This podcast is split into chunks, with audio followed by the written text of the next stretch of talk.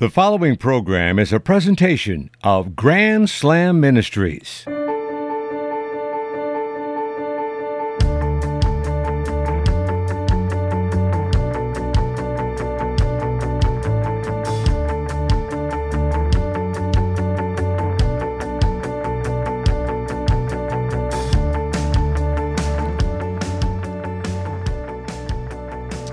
Again, everybody, and welcome to episode 36 of The Dan Scott Show.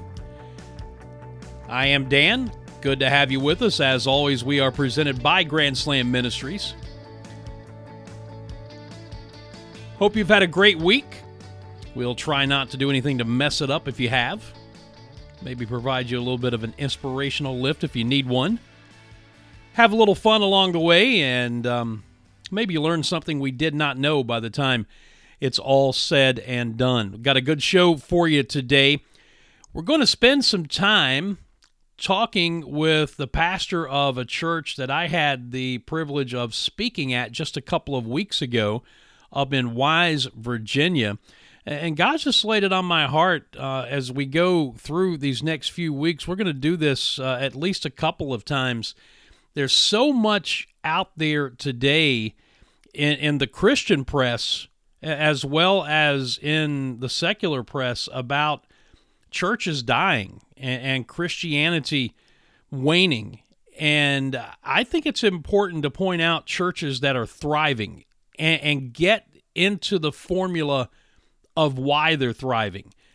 And that's what we're going to do today when we talk to Wayne Hager, who is the pastor of Zion Family Ministries in Wise, Virginia. I'll, I'll set up more about that when we get ready to get into the interview in the next segment. But uh, you're going to want to stay tuned for this. And I've got uh, another pastor or two that we're going to get into with this over the course of the next few weeks. And just going to start trying to highlight this as we can because while it's true that there are churches out there that are dying, unfortunately, there are churches that are thriving. And, and, here's the important thing there are churches that are thriving in the right way. There are churches out there that are doing well, and, and they're doing it in a very, we'll say, secular way. But there are churches out there that are thriving doing it God's way. And Zion Family Ministries is one of those. We're going to talk about that when we come back and uh, get into our interview with Wayne Hager. First, though, as always, I want you to hear something about Grand Slam Ministries. Is there someone in your life who has been a spiritual mentor? An influence so great that you'd love to find a way to honor them? For a gift of $200 or more to Grand Slam Ministries, you can dedicate a segment of The Dan Scott Show to that very special person. Honor someone who is currently in your life or remember the legacy of a loved one who has passed.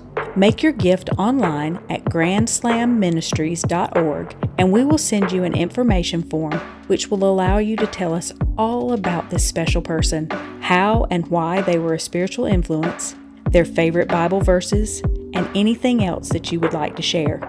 In doing so, you'll be covering our cost of one week's production, helping ensure The Dan Scott Show stays on air and continues to share stories of loved ones like yours. In addition, you'll get your own copy of the program in which your loved one's story airs, either by MP3 or CD. Help the legacy of your spiritual mentor reach others with your gift of $200 or more today. Do so online at grandslamministries.org. That's grandslamministries.org.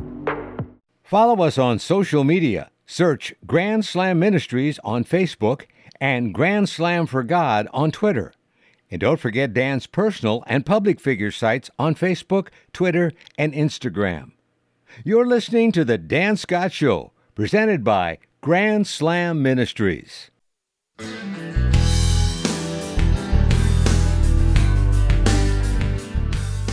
Episode 36 of the Dan Scott Show continues.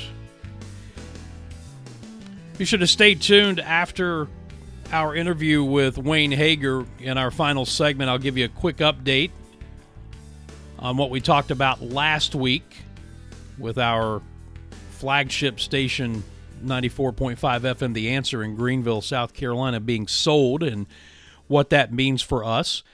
And uh, also perhaps a little incentive, very little, for you to uh, help us out. But uh, we are on 13 affiliates. God has really blessed us. And as I said last week, He's got this. We, we know that um, this is all part of His plan.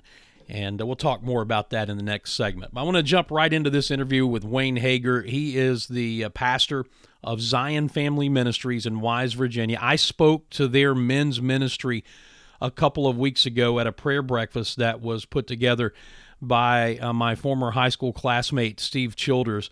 And uh, it was just a marvelous time. We had such a, a great, great time of fellowship. And the more I talked to Wayne, the more the Holy Spirit just seemed to said, there's a story here that needs to be told. And it's a story about a church that literally started in a bar and has grown into this beacon in an economically depressed area of Southwest Virginia. And you're going to hear the story, and you're going to hear a lot of talk about money and resources and finances here.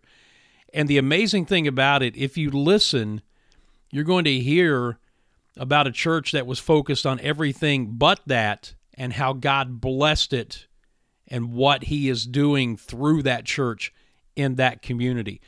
We start, as we normally do, with Wayne telling us a bit about who he is and where the church is and what they're doing right now. We're in the southwest tip of Virginia. You you don't you, you don't go anywhere to get here, and you don't go anywhere from here. no, we're set on Highway 23, not far from Kingsport, Tennessee, or Bristol, and um, we have a church here called Zion Family Ministries, and uh, we're just trying to serve the Lord, serve our community, and and uh, just you know like a typical church, sort of. I mean, some churches don't do the things we do, but um, we are just uh, loving people and trying to bless them.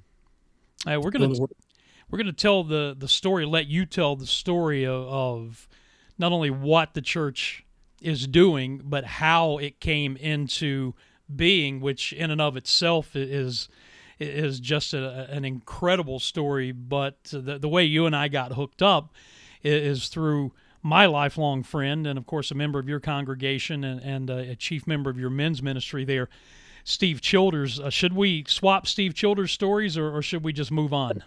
I don't have a ton. You probably have way more than i do i'm guessing.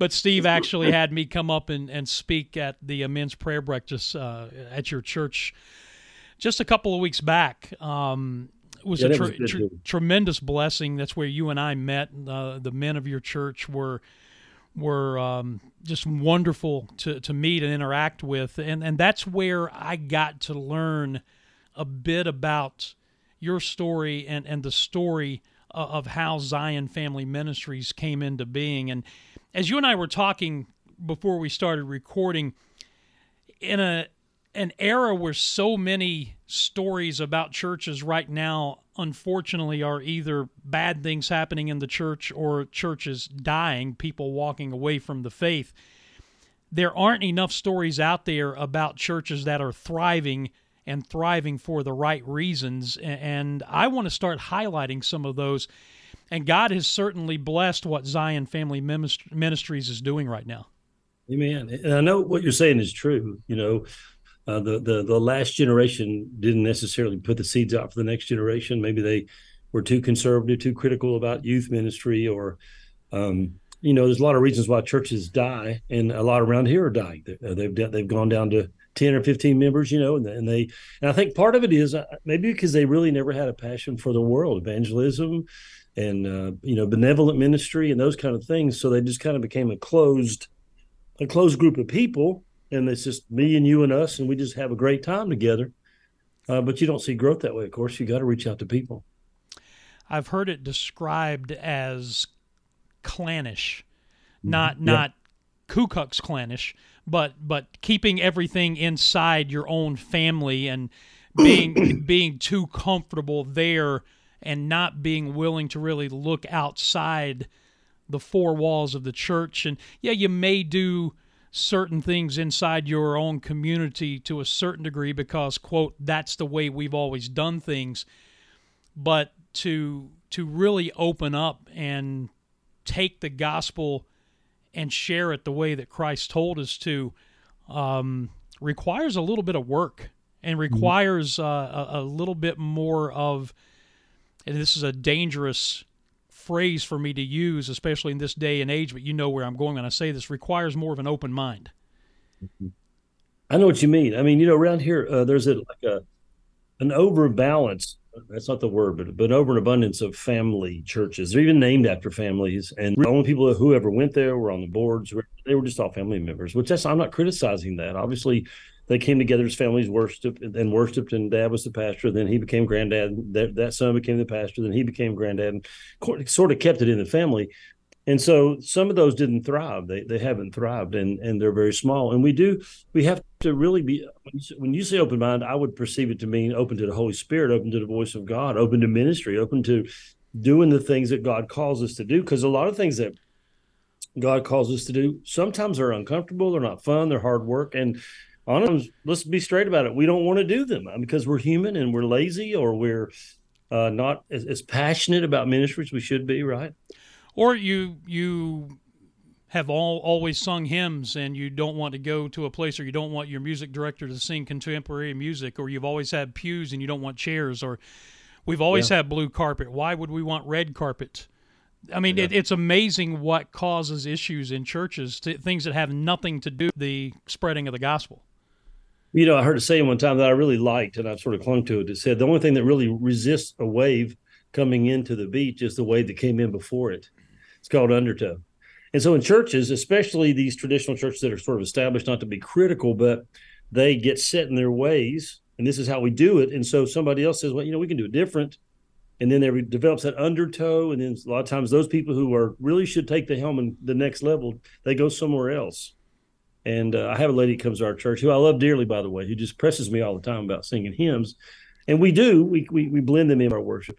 But, you know, people are remembering what used to be and it was good when it was but that's not the place we're in now and so we have to really be ready not to compromise theology that's that's a huge mistake but to uh, you know means how you how, what the, the level of music the kind of music those things are not really biblically I, I always tell people if i were to listen to worship in the new testament i don't think it would have sounded like hymns it would have had a very Middle Eastern sound, and the instruments would have been kind of hokey, and it wouldn't have sounded anything like what we've done for the last fifty years, right? I mean, or if you even go back to the Old Testament, how much dancing do you do in your church like they used to do back then, right? I mean, I mean, so so there there are a lot of ways and directions you could you could go there, and and, and we're kind of drifting off of where I want to go. But I'll tell you this quick this quick joke, uh, and I, have used this in speaking engagements before or in our Sunday school class, but it's the the the story about the guy who was shipwrecked on an island, and he was there for 10 years before he was finally rescued. And when the, the guys got off the boat there, uh, after he was able to, to signal him and flag him down, and they noticed that he had three huts. And they asked him, What are they? He said, Well, the, the middle one is where I live, and the one on the right's where I go to church. And they said, What about the one on the left? He said, Oh, that's where I used to go to church. so he couldn't even get along with himself. So there, there, there's a there's a deeper point to that that silly sense of humor there. But again, I Certainly digress. The life of this church, you know, we're talking about. I have really encountered a lot of those kind of, when my dad left this church you talk about my dad establishing this church uh, one guy for example just never came back again he never never came back in the door and so i saw him at walmart and said hey man we miss you so bad he started crying in walmart and said uh, i just can't go back in the building without your dad being there you know sometimes people just are not good with change and and they want to run things their way I, I understand how it works i definitely have had my share of experiences and church splits and stuff. stuff, yeah, that's a good word. Wayne Hager is uh, joining us. He is the pastor of Zion Family Ministries in Wise, Virginia. Um, before we even get into the church, uh, tell me a little bit about your path to faith in Christ. You've already mentioned that your dad uh, was, was a preacher and pastor, the one who founded the church that you're now pastoring. But what about your personal faith journey? Well, my dad was a pastor for 65 years, uh, pastored probably 22, three, four churches. I can't, I lost count.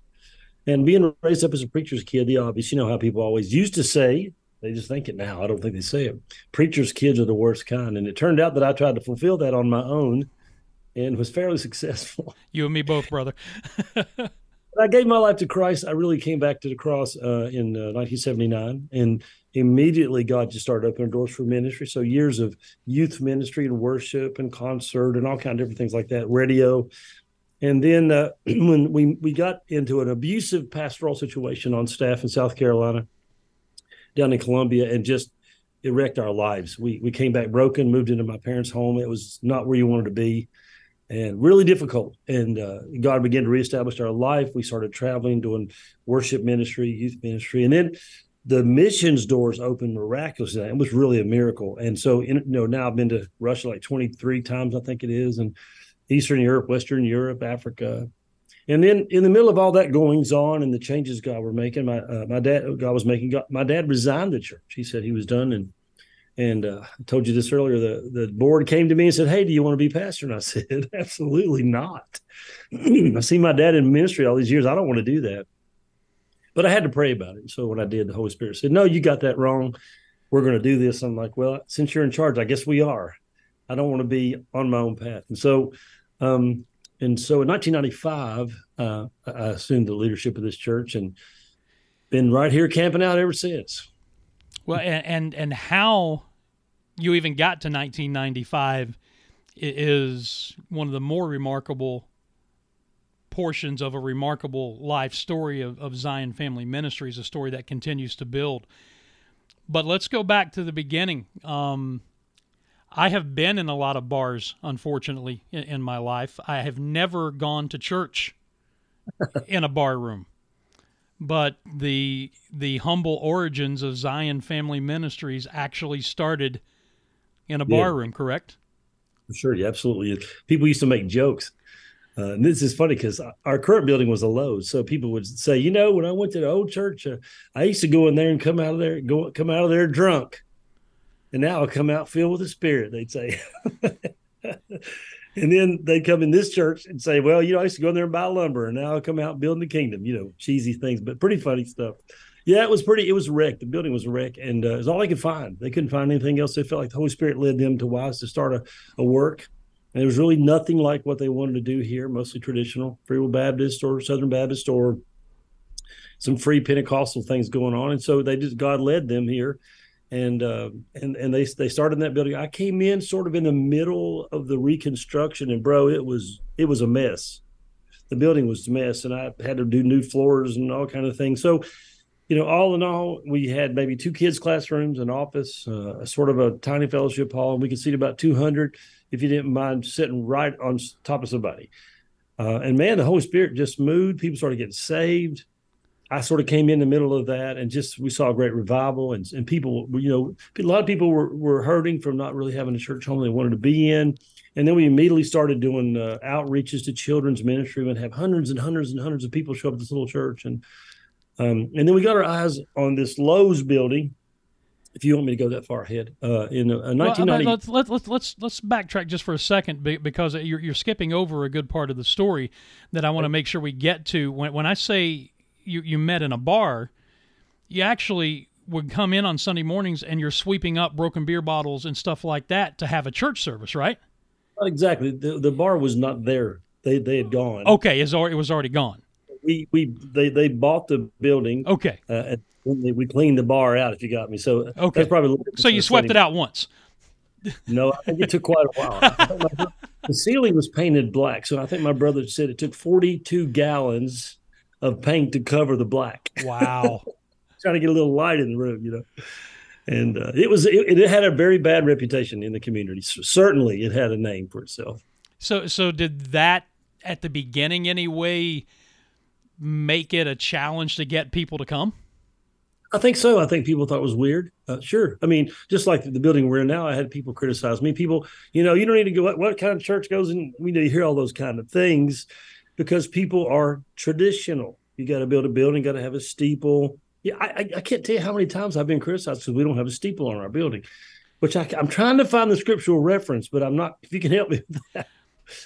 Well, you, you know, Wayne, I'm just thinking out loud here. If it was a Lowe's, there's probably some lumber around somewhere. You could build one.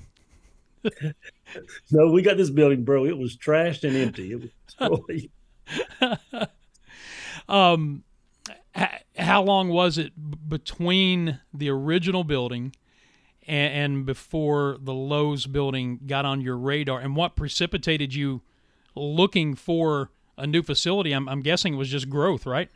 Yeah. Oh, yeah, for sure. And so we, two years before my dad left, we started targeting this building. It had been empty for years. Excuse me. And several uh, companies had looked at it and backed away. So we actually took our board and took a trip down to uh, North Carolina, where their headquarters are. We talked to them, and they wanted like a, a million one for this property, and that was just not in the that was not in the radar. There was no possibility. So we went back home, kind of with our tail between our legs, you know, just saying, Lord, we felt like this is where you were leading us, and we thought about other things. And then within two years, I don't think it contributed, but my dad became a little discouraged with the church and left.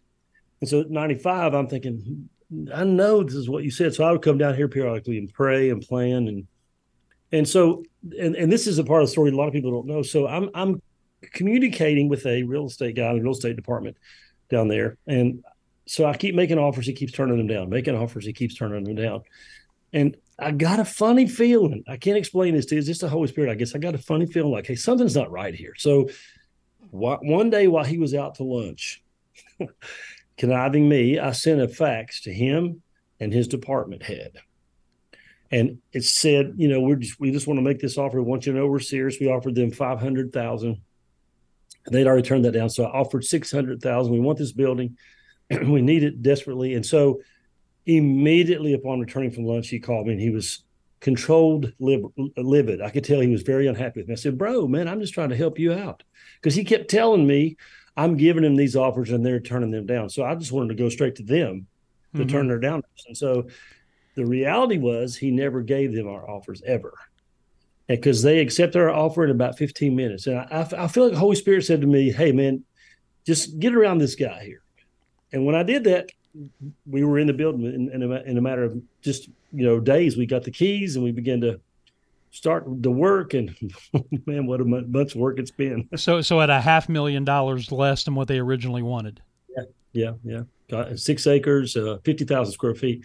Uh, and you, have seen the remodel. It's uh, still working on it, but man, God has just incredible things. I mean, I can tell you so many stories, Dan, about how when we moved in, we didn't have anything to do anything with, but we spent in the first maybe the first two years, a million and a half dollars, and never took any money out of our general fund. It just started happening. It's just like, what in the world? Look at this, and this happened, and and just God just it's, it's so so many miracles. I can't even remember them all. It's so incredible. And uh, Wayne Hager, Wayne Hager's joining us. He's the pastor of Zion Family Ministries. I, I, w- I want you to tell me about a couple of those miracles uh, that that you shared with me when I was there a couple of weeks ago. But there's one story even before that because wherever God is doing great work, there's always going to be resistance. The, oh, yeah. the, devil is always going to always going to fight it. And and you told me a story uh, that happened while you were actually physically on your hands and knees building the stage in the sanctuary. Can you share that story? was so it was right at the beginning of internet era, you know, and so all the boards are going up, and people are you know because then you didn't have Facebook or anything, you just had these post boards, and everybody found out we got the building. They were criticizing us everywhere, talking about losing tax base and all that because it's a church, and so we're in here building this massive stage, and it's no there's no um, HVAC in the building yet. We're soaked in sweat and, and sawdust, and some denominational people pulled up. They wouldn't get out of their car and they wouldn't come in the building, but they summoned me to come out.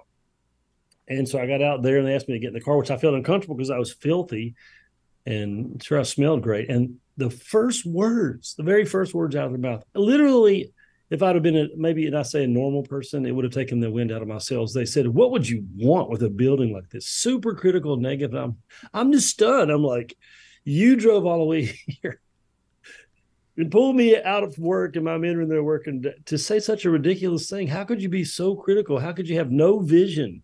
I just went off, not in a negative way. Say, I want this building. I said, man, we're going to, God's going to do great things. We're going to believe God to build a ministry. I mean, I'm just, I'm not taking it. I'm not taking it. I'm not taking it lying down. I'm going to come back at you. And I was glad when they left. So your Nehemiah moment. maybe, maybe it was. Come down off the wall. by, by the way, have you heard from any of those folks since? Has, Well, any, has, has, has any, but but even in the years since, after it became apparent that that you were doing what God wanted you to do, did anybody ever who criticized you ever come back and say, "I'm sorry, we were wrong"? Uh, unfortunately, no. You know, people who are critical, um, when you if you succeed, uh, I, I'm- don't have any sour grapes or anything, but if you succeed, then they are angry because they weren't right, and they're certainly not going to come and humble themselves and say, you know, man, I was so wrong about what we felt about you or this or that or the other, and it's it's sort of been a uh, the realization that you think you're in a fleet of ships but you're really just in your own boat. You're just doing what God's called you to do. And the support that you would hope would be there doesn't really exist. In fact, what you probably are going to get more than anything is criticism, which blows my mind. I don't even, I don't really even understand that, but I, I'm not bothered by it. I'm good. I'm good to go. You guys do what you do. I'm going to do the ministry. I'm going to love people. We're going to preach the gospel. I'm not going to be held back by the criticism or the religiosity or the we do it this way kind of stuff. We're just going to preach the gospel. How long did it take you to get to that point? Well, I think God already had me there. First of all, I understood these people before they came. Secondly, I told you about you know being in South Carolina and being wounded in ministry. I really grew in that moment. It took me a minute, but God really opened my eyes in so many ways, so that years ago I, became a person who did not function off the opinions of people. I respected people and elders, the eldership, and all that kind of stuff, but I'm not going to live or die on what you think about me or what you say. And if you say something here, this is the thing God did to me, Dan. If you say something that is just horrendous, I'm going to consider that's you, and it really has nothing to do with me. Who would act this way? I mean, who would really pull up to a guy who's working himself in the ground? I even got sick. We worked so hard here and criticize what was going on in the heat of the moment. I mean, who would do that? Armchair quarterback, you know about that, right? I mean, Mm-hmm. It's incredible. you also shared a couple of stories with me about the coffers being empty and and, and wondering where where the, the, the money was going to come from to keep going and, and, and God provided. Abs- I- I- 100% absolutely so we there was a faction of people who really didn't want me to have this church and, and one of them uh, felt they were called to be the pastor. So there was that um, that ruffling in the mix all the time and eventually it came to a head. And so we got this building. We, we did a lease purchase with Lowe's for $3000 a month. I just give you the figures. And so none of that went toward principal. So on july 1st we were we were got an, a, a traditional mortgage. We are going to go to $5500 a month. And the last Sunday of June, these people split our church and 100 people walked out. Not literally out of the service, but they never came and never came back. And they, of course, they didn't keep them because they weren't called to ministry like they thought they were. And it's uh, it became sad, really, for a lot of the families. So you can imagine we lost $150,000 of income in a moment. Plus, our obligations went up, you know, uh, to $2,500. And so, wow, okay, what are we going to do now? And it got to the point where we were just about to become insolvent. We we sort of dipped into the building fund trying to hang on. And we are just praying like crazy, Holy Spirit, God, we need something to happen. And I get a knock on the front door and they come in, it's Lowe's. Now, when, when they let this building, they built a building across the road. Well, they're going to tear that one down and build another one. And they wanted to rent our parking lot, which was used to be where they kept all their lumber and all that. And I said, Well, how much do you give me? They said, you know, 30,000 for the year. I said, okay, I'm in. So that saved us. It brought us back. And so we were able to keep going. And then when they moved out, we got back to sort of a similar place again. You know, we're trudging through fighting the enemy and and a gas, a major gas company came and offered us the same contract. And between those two, we were able to get over that final hump and become, you know, independently, uh, financially supporting ourselves without any fears of insolvency. It's just a miracle. I mean, who knocks on your door and offers you twenty five hundred dollars a month? I, I need a couple of those people. Amen. I, I get that. I do. I, I think there are a lot of people out there who could use some people like that. yeah, you, you're building a ministry, and, and and I just I just know. Here's what I know, Dan. Here's what I know: where God guides, He provides. I know it's an Yeah. old statement, but it's still true. Because I knew God called to this, this to this building, and, and amongst all the criticism, all all that stuff, I knew in my knower, and I said, God, you're you're going to do something to make this happen because I'm completely unable to do it. And and, and Wayne, I shared a little bit with you where we are now with this radio show and some of the challenges we're facing and, and being in the infancy of Grand Slam Ministries. And I think the phraseology I used with you is I want that faucet wide open and the water just spewing out. And right now, God's got it dripping, a drip at a time. But each one of those drips has met the need when it's been necessary. And my job is just to keep moving forward and trust. And and that was your job all those years ago, even when it seemed the most ridiculous, unlikely thing to do, that's what God calls us to do sometimes. Amen. Amen. And, you know, and I found something out, I guess, about God. I I found something out. You know, if we look in the Old Testament, they were building the tabernacle, and the people kept bringing stuff, kept bringing stuff until the prophet of God said, "Okay, that's it. We're good. We don't need anything else." But they weren't doing that the day before they started building the temple. They weren't piling up thousands of dollars of funds in a bank account somewhere, saying, "We're getting ready to build a temple. We're having fundraisers." So sometimes I believe that God will not bring you any more than you need for the moment until the moment you need something He's not bringing you. And so I've seen that so many times here. Like, you know, we're going we're scooting along, everybody's getting paid, and we're making all the bills, but you know, our coffers are not full. And I'm like, okay, God, you know, you know, heat pump goes down, we're gonna have a problem. We got to beg for money or whatever, which I never do beg anyway. But um, and then all of a sudden, just when something is needed, somebody gives us fifty thousand dollars, and I was just like, fifty thousand dollars, and because that's never happened in the history of the ministry, it, it didn't need to happen because we weren't in a place where we, we we were doing okay without it. You know, God, God, we think God is uncomfortable if we don't have the the premier of everything in our churches. But God says, "Hey, man, I got kids that are meeting under trees. You're you're doing great." So, and then then that time comes when it's the next phase, the next season, the next step, and then God just like overwhelms you, and you just look around and go, "Man, I couldn't do anything but give credit to God." And and and then here's the other issue: we're talking about in in building this this church, literally talking about the actual building itself, but also the people and, and the church growth. We're, we're, we're talking about the finances it's taken to do all of this. But you have to be careful. You ha- you walk a fine line because you can't get focused on the money. Yeah. You you have you have to leave that to God. Your focus as a pastor has to be the people that you are shepherding, the flock that you are charged with shepherding. And and you you have to obviously be aware and cognizant and working on and taking care of the other things, but your charge, and I don't have to tell you this, you know this, your charge is the people who come in to that building every Sunday and every other day of the week that you have something going on. That's where God has placed his responsibility on you. You know, I think a lot of pastors, this is the honest truth. I think a lot of pastors just don't trust people they trust the banks or the debt more than they trust the the people.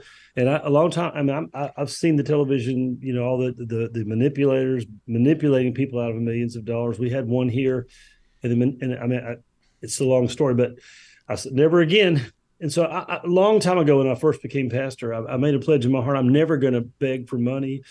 And so, when I get up on Sundays, I will let people know if we have an urgent need, but I will say thank you Thank you for your gifts. If it wasn't for you, we wouldn't even be here doing what we're doing. You've made that possible by your faithfulness to God.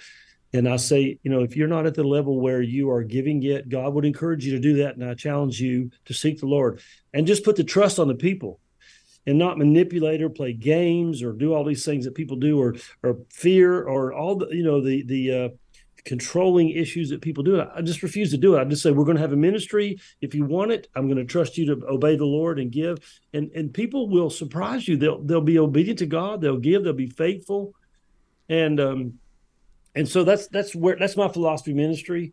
Uh, I've never pushed, never. We did have a fundraiser one time. We had one of those professional guys come in, and it was okay. Uh, it was he wasn't nothing uncomfortable, but and people gave, but I just said never again. I'm not, this is not where we are. It's not who we are. I'm going to say, people, here's the need. This is your church. Let's go. And and they've been so. I, am just so proud of our people. You, you know, when I was filling out the the online form to send in for the 501c3 for Grand Slam Ministries, you had to put a title in. And, you know, so do you want to be the CEO? Do you want to be this, that, and the other?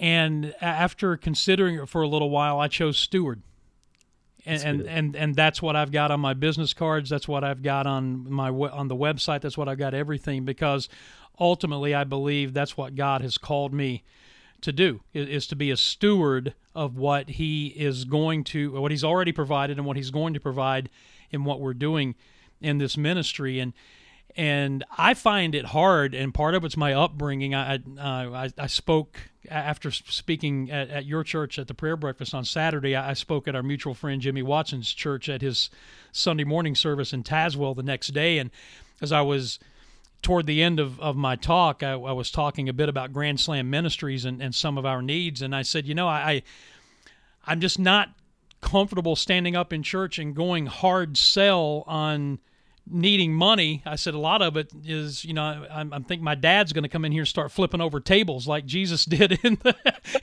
in the court of the temple because that was his mindset all those years when I was going to the church that he pastored back in West Virginia. I, I just I just I just can't go into all out sales mode. I just believe that God's going to provide for us, uh, and, and it's my job to be faithful. But I, I chose steward, and, and we're talking too much about money here anyway. Um, letting people know and manipulating are two different yes. things. Wants that doing the other? Yeah, you absolutely. Can't. You're you're absolutely correct. Wayne Hager is joining us here. What has happened at your church since the way God has blessed you in, in providing everything He provided to get the building, to get the construction, to do the remodel, and everything that has done? Your faithfulness has now allowed you to turn around and be a blessing to your community. What what I saw up there with your food ministry and with your clothing ministry is mind blowing, especially for a place. And you know, you're talking about my home area. I'm just across the mountain in Williamson, West Virginia. That's where I grew up. We're talking about a place that's pretty economically depressed right now and, and mm-hmm. ain't getting any better what you guys are doing at that church. I mean, if there's any question that God is is is you know is, is God blessing this? The answer is yes, because your food and clothing ministry to your community is just unbelievable. Well, you know, I've become the uh, promoter of let's see what God can do without money, uh, and I tell you, I'm just as amazed. No money at all, and so so we got this big building, and we had a, a well-known minister in here once, and he came to me and said, "You know, I just feel like this place is going to be a civic center." Have mercy. And what is it ever? You know, and so we started. Uh, I, I, remember a lady who I didn't know showed up and said to me, "Hey, would you like to have some clothes to distribute?" We didn't have a clothing closet. We had some small things just for emergency time. I said, "Well, sure." Well, when she pulled up with a tractor and trailer full of twenty thousand pounds of hundred pound bales of clothing, I was blown away. And we started giving those away, letting people know they were available. And we're on our like sixth load I mean, what is that like? Two, three hundred thousand. Don't don't ask me to do math, Wayne. Yeah, I hear you. Okay, I'm good. All right, I, I was good at math until they put the alphabet in it, and then I was done. So, so God knew, you know, what what are you going to do with the Lowe's building? Well, apparently we're going to distribute lots of stuff to people who need it. So, so that started. So then through that connection, which God just brought, no money now, no money, no money. Then, then she would call and say, "Hey, do you, do you do you um do you would you guys want some furniture? I'm like furniture? What do you mean? And so so, so some colleges emptying out their dorms. Uh, to date in the last two years no this is not a brag it's just a brag on god. We've given away 2000 or more beds. And I, when i say that that's not an exaggeration. Hundreds and hundreds and hundreds of dorm beds bunk beds furniture. Uh, i mean literally they brought us complete hotels complete hotels that emptied out and just blessed us and we gave it to the community we and now we got a precious lady working and she has connections in our community we blessed so many organizations that are trying to do what we're doing and then out of the blue somebody says hey we like to do a food distribution so they pay a, a dealership a car dealership pays every month for us to give out a tractor and trailer full of food. And then we get other calls. Hey, would you guys want to give out some produce? So now, like once a week, we take a box truck that we bought because we had to have a box truck to give out uh, 175 boxes of produce and milk and yogurt. I mean, it's just cra- no money.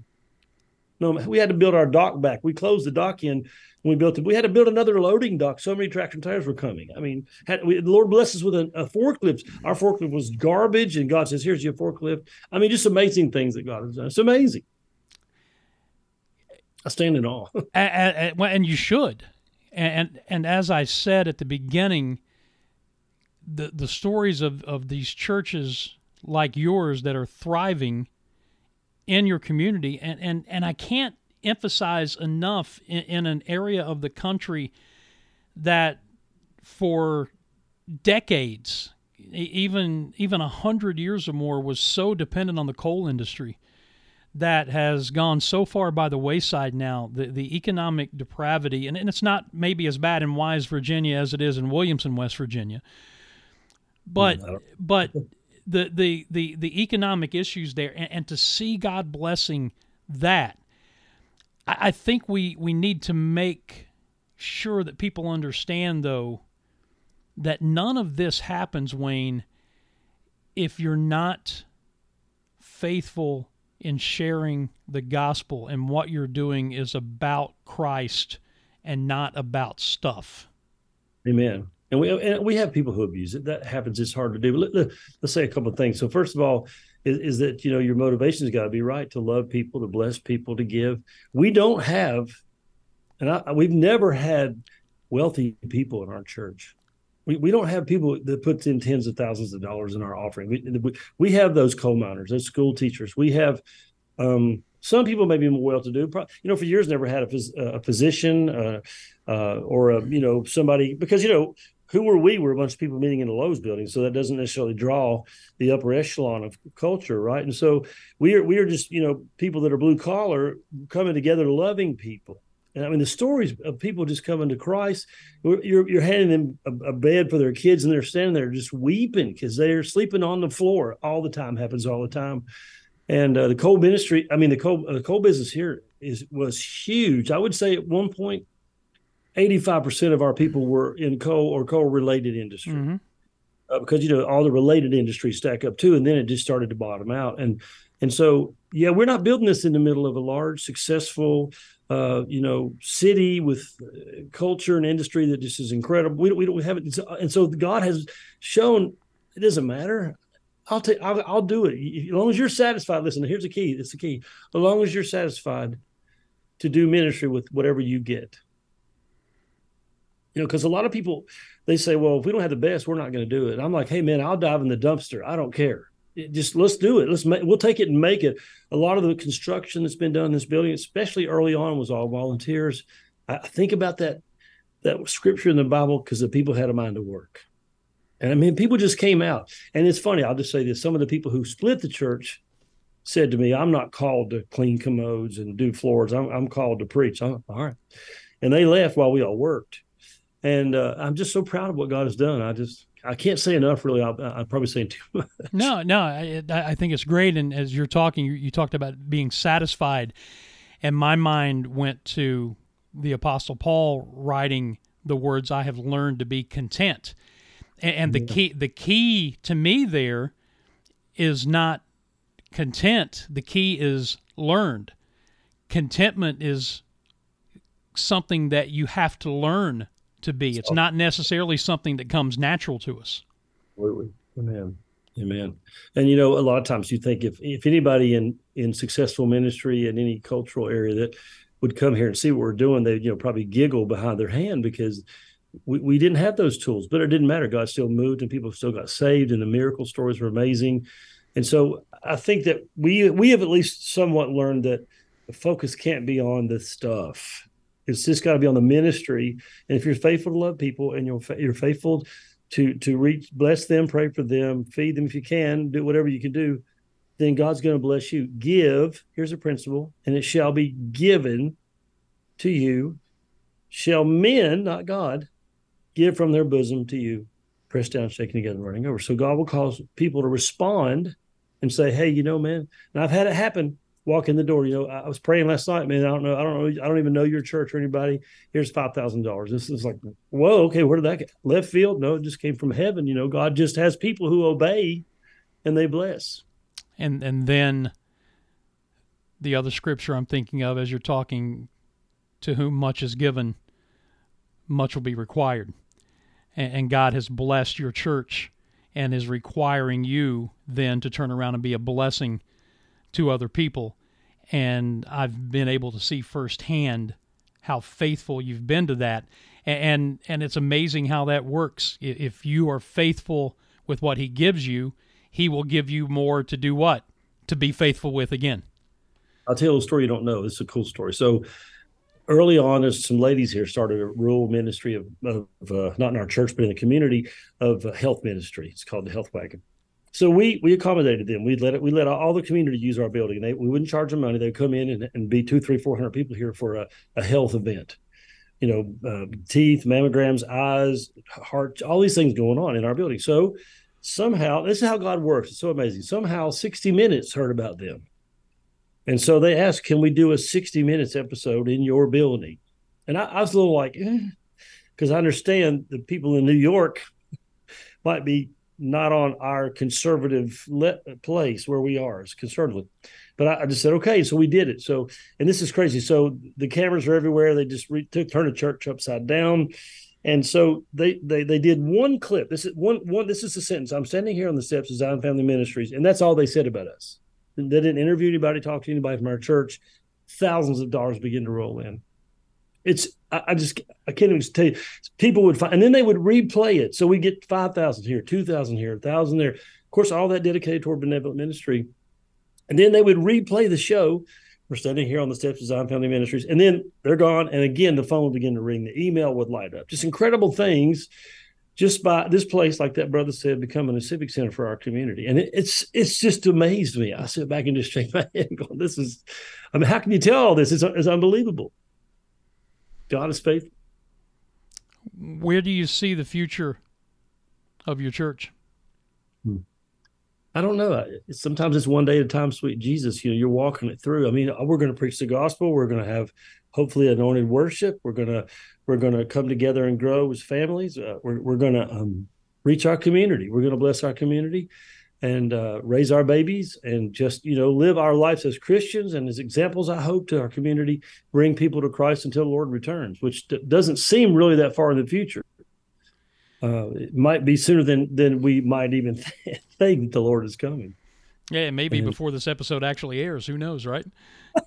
and, and be... and if he delays, I, I hope that this episode is a blessing to people, and I hope that they they get the message that we're trying to get across here that this is a church that was born out of incredibly humble beginnings.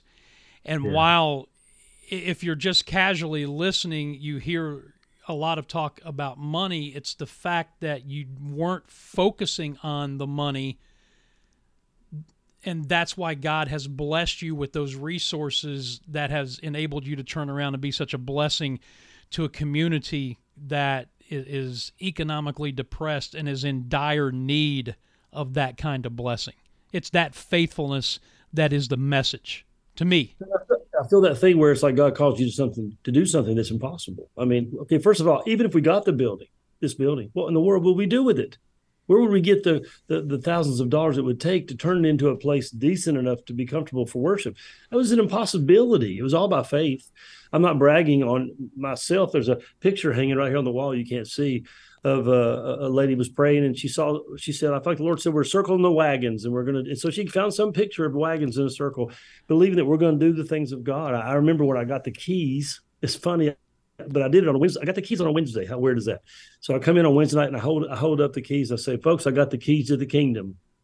It's time to rise up and work. And man, what an amazing thing that God did just time after time after time. Uh, brother, I'll just be honest with you. Our check balance through the early years of this church was never enough to carry over any money to next week. Never. And sometimes we're like, biting our nails. Like, come on. So, so we had nothing to do it with. We we were called to do something that was impossible for us to be able to do. Impossible. And God, look what God has done. Look what the Lord has done, as they sing. You know, what is impossible for men is possible with God. Testimony. Hands up. Wayne, um, give you a chance to uh, do a little bit of self promotion here because besides uh, preaching there every Sunday. You also do a, daily podcast. Uh, so if folks want to tune into that and uh, check out what you do and find out more about Zion Family Ministries, how can they do that? Well, a, we're on like six different locations now. Uh, it's called the Vital Axiom. Years ago, when uh, Twitter came out with Periscope, I thought, well, I'll give this a shot. Really, just kind of half-hearted, goofing off, and it just exploded. And so then they, they got rid of that. So then you were able to broadcast on Facebook. So now we broadcast, it's a long story, in four different Facebook locations. You can find us on our church page, on my personal page, the Vital Axiom has its own actual Facebook page. Now we're broadcasting starting last week on Twitter. Uh, we broadcast on YouTube. And here, here's the basic format. I'll take my Sunday sermon, right? We'll come in and say hey to y'all, and then I'll sing a little bit of worship song. Got a keyboard here. We'll worship for a few minutes. And then I'll break that message down over five days. And I have a lot of fun with that. And uh, they can come out and be friends with us. And if you don't like it, just tune away. Or if you like it, come back when you can. And uh, and just have a lot of fun. So I hope you'll check out what Wayne does with his uh, video podcasts. He's an old radio guy at heart, so he, has got uh, a little bit of a knack for doing that kind of thing, and uh, it's really, really good. Thank you so much, Wayne Hager, for joining us and uh, sharing what is going on in the life of uh, your church there in Wise, Virginia, Zion Family Ministries. We're just going to go ahead and close it out from right here because we've only got about three minutes left. I just want to give you a, a, very, very quick update on what we talked about last week with our, our flagship station being sold and our last show on that station, which blankets the entire upstate and gets into four states uh, here in, in South Carolina and beyond our last show scheduled for October 22nd there. We have already had some initial conversations with some other places. Some of them have said no, some of them have asked for way too much money. Uh, some of them are open to some negotiation. We are just trying to be faithful uh, with where God wants us to be. And as I told one uh, person this week, in, in a conversation, I take the steward in my title for Grand Slam Ministries very seriously, and we're going to make the best decision, the decision that God wants us to make. To that end, you can help. If this radio show has been a blessing to you, then we need your support. You can go to grandslamministries.org or danscottshow.org, and there's a tab where you can click and make a donation, a one time donation or a monthly donation. And you know our goal that we've talked about in recent weeks. We want to get to where we have 200 people giving $25 a month and another 200 giving $10 a month. And if we get that, we can do everything that we want to do as far as growing this radio show and start funding our core missions of mentorship and helping children.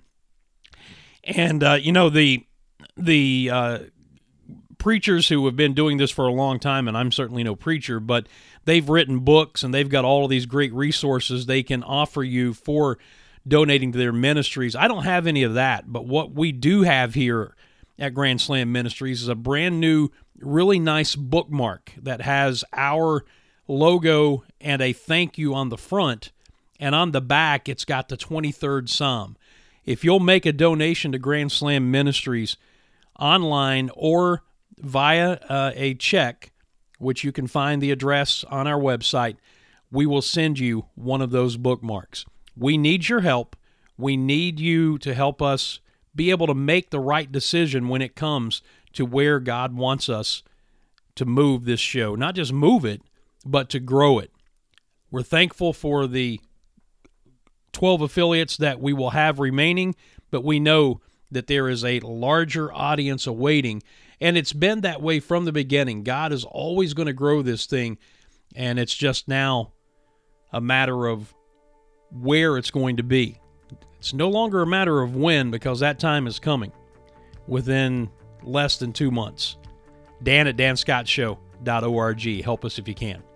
We'll see you again next week. Until then, God bless you. So long, everybody.